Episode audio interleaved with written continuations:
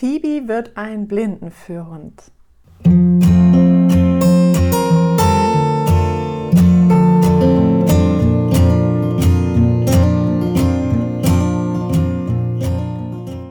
Am 20. März 2021 wird die Phoebe ein Jahr alt und jetzt beginnt der richtig spannende Teil, denn jetzt können wir bald den Gesundheitscheck machen und wenn sie geeignet ist, dann wird sie zum Blindenführhund ausgebildet.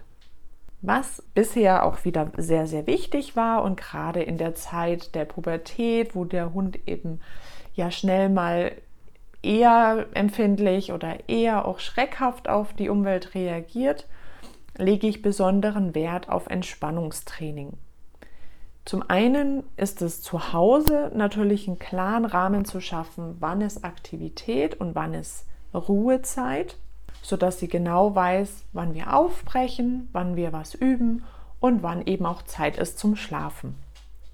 Da lege ich besonderen Wert drauf, egal ob junger Hund oder alter Hund, weil das einfach zum Wohlbefinden ganz enorm ähm, beiträgt.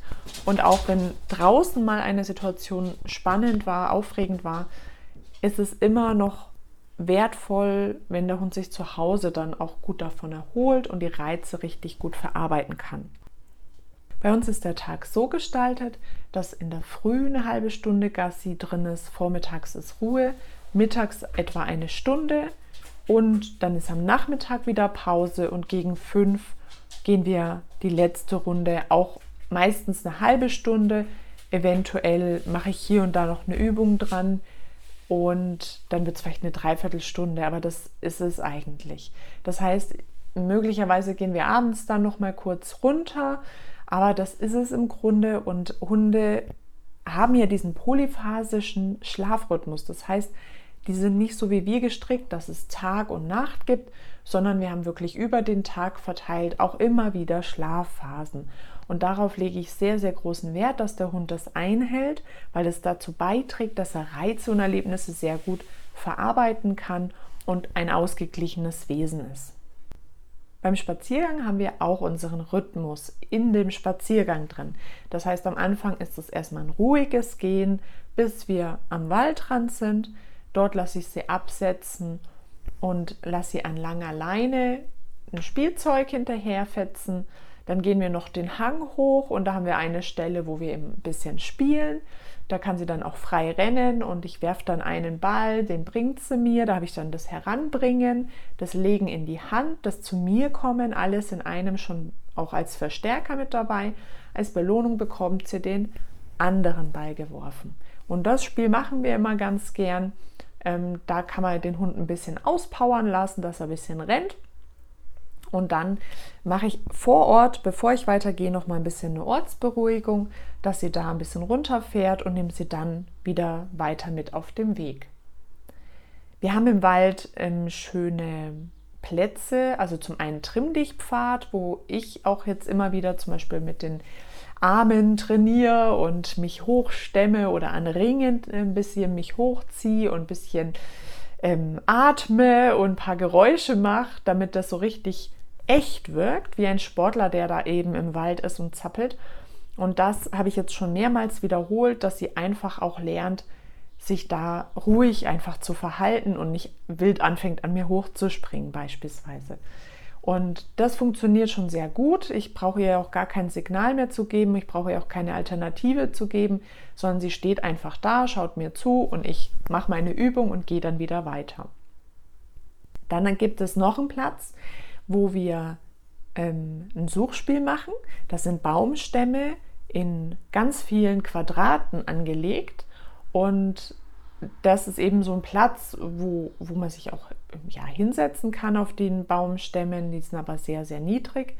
Und da habe ich jetzt in diesem Raster auch immer wieder in jedem Fach ein Leckerchen gestreut und lasse sie da suchen.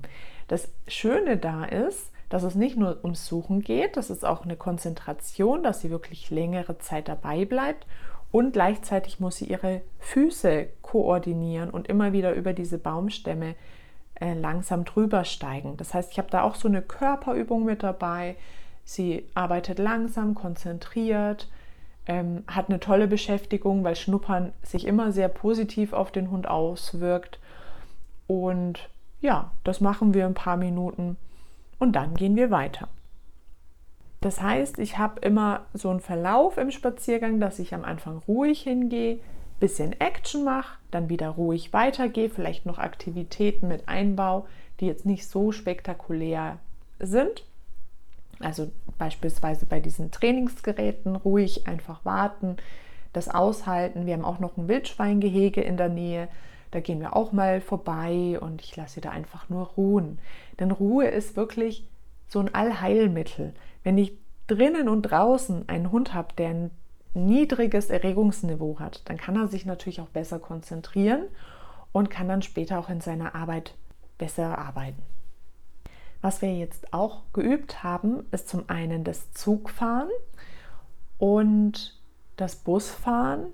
Also wir sind einfach spontan mal eingestiegen. Das wird dann später so sein, dass der Hund eben beim Einstieg bis zur Tür geht, wartet und dann gemeinsam mit mir oder auch auf mein Signal erst hin reingeht. Denn manchmal gibt es ja eine Stufe, gerade bei, bei der Bahn, dass es eine Stufe hoch oder eine Stufe runter geht. Und da darf der Hund nicht einfach reinstürzen oder rausstürzen, sondern soll natürlich warten, wenn die Tür auf ist, bis ich sage und komm. Und da ist es jetzt auch wichtig für die Phoebe noch zu lernen, dass sie wirklich wartet, wenn die Tür auf ist und nicht sofort reinspringt. Das haben wir jetzt an drei Tagen äh, wiederholt, also ohne Führgeschirr, sondern nur an der Leine, dass wir zugefahren sind. Und das hat jetzt wirklich schon ganz gut geklappt. Ähm, und sie muss auch noch lernen, dass sie dann wenn sie innen an der Tür steht, sich nicht irritieren lässt, wenn sich ganz viele Leute mit an die Tür stellen. Das ist momentan noch ein bisschen schwierig für sie, da ist sie noch sehr aufgeregt. Doch wenn man ihr sagt, was sie tun kann, dann gibt ihr das sofort wieder Ruhe und dann zeigt sie die Tür an, sodass ich dann nachher gut aussteigen kann. Das Vögelische haben wir schon an und ausgezogen und ich äh, mache ja mit ihr viel Target-Arbeit. Das heißt, sie weiß, auf so ein Bodentarget zu ziehen mit dem Fürgische. Das heißt, so die ersten Baby-Steps in Richtung Vorangehen haben wir jetzt schon aufgebaut. Jetzt äh, liegt es natürlich an dem Gesundheitscheck, ob das Ganze auch weiterhin Sinn macht, äh, dass ich mit ihr diese Elemente schon übe. Es macht mir natürlich auch Spaß, mit ihr zu üben, ist auch eine schöne Beschäftigung. Von daher sind wir jetzt noch nicht so tief in die Fürarbeit eingestiegen, doch die Grundlage haben wir schon mal gelegt. Weiterhin machen wir auch unsere Fitnessübungen, bisschen Dehno-Übungen und den Elefantentrick haben wir geübt. Also das macht viel Spaß und ähm, ja, da ist sie super motiviert dabei. Wir sind jetzt auch schon seitlich über Stangen gestiegen und über den Boden gekrochen. Also ich sehe schon, dass sie in, für ihr Alter schon eine sehr gute Koordination mitbringt und das auch selbstbewusst macht, weil sie das Ganze einfach schafft und so kleine Hindernisse übersteigen können und dafür belohnt werden. Das macht den Hund selbstsicher und Selbstsicherheit macht auch souverän und das können wir natürlich bei der Fürarbeit sehr, sehr gut gebrauchen. Drück uns bitte die Daumen, dass der Gesundheitstest jetzt richtig super ausfällt, sodass die Phoebe rundherum gesund ist und auch ein Blindenführhund werden kann.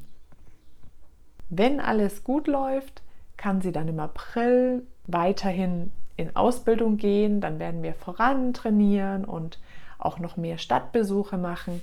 Gerade jetzt mit Corona merke ich auch, dass da viel Nachholbedarf noch ist. Wir müssen wirklich an vielen aufregenden Orten noch Beruhigung trainieren, dass sie da einfach ruhig warten kann.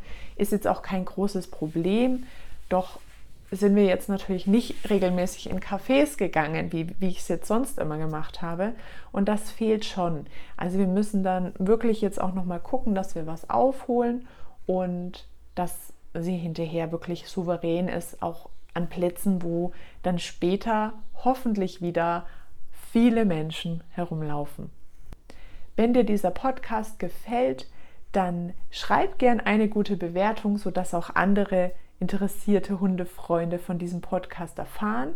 Wenn du Fragen hast, findest du alle Infos über mich und meine Arbeit auf www.kluge-hunde.de. Vielen Dank fürs Zuhören und bis zum nächsten Mal. Deine Eva. Mm-hmm.